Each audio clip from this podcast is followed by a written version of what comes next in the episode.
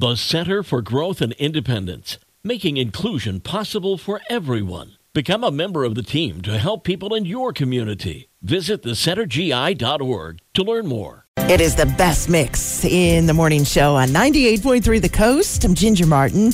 Here is your coffee talk today. It's from Honor Credit Union. Come be part of it. Okay, if you grew up here in Southwest Michigan like I did, no doubt you made all kinds of trips to the beach in the summer, use baby oil to tan. Please don't do that anymore.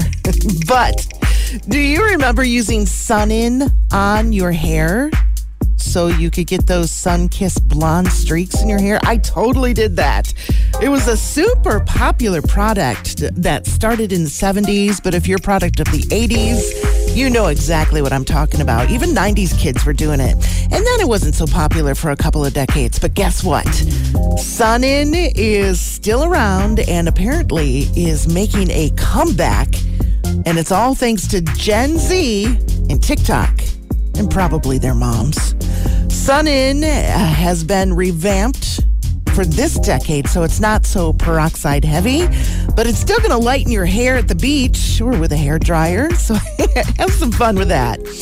It's Wine Wednesday, so here's an interesting story. A popular boxed wine company wants you to enjoy their wine, but remind you that it's important to hydrate as well. For every glass of wine, you should drink one glass of water. So they've developed a box that is divided by compartments one with rose wine on one side and Essentia water on the other, both with convenient pour spouts You'll find this box wine in stores starting June 26th, just in time for summer sharing. And is summer truly your favorite season? 54% of Americans say that it is and list their excitement about summer as extreme.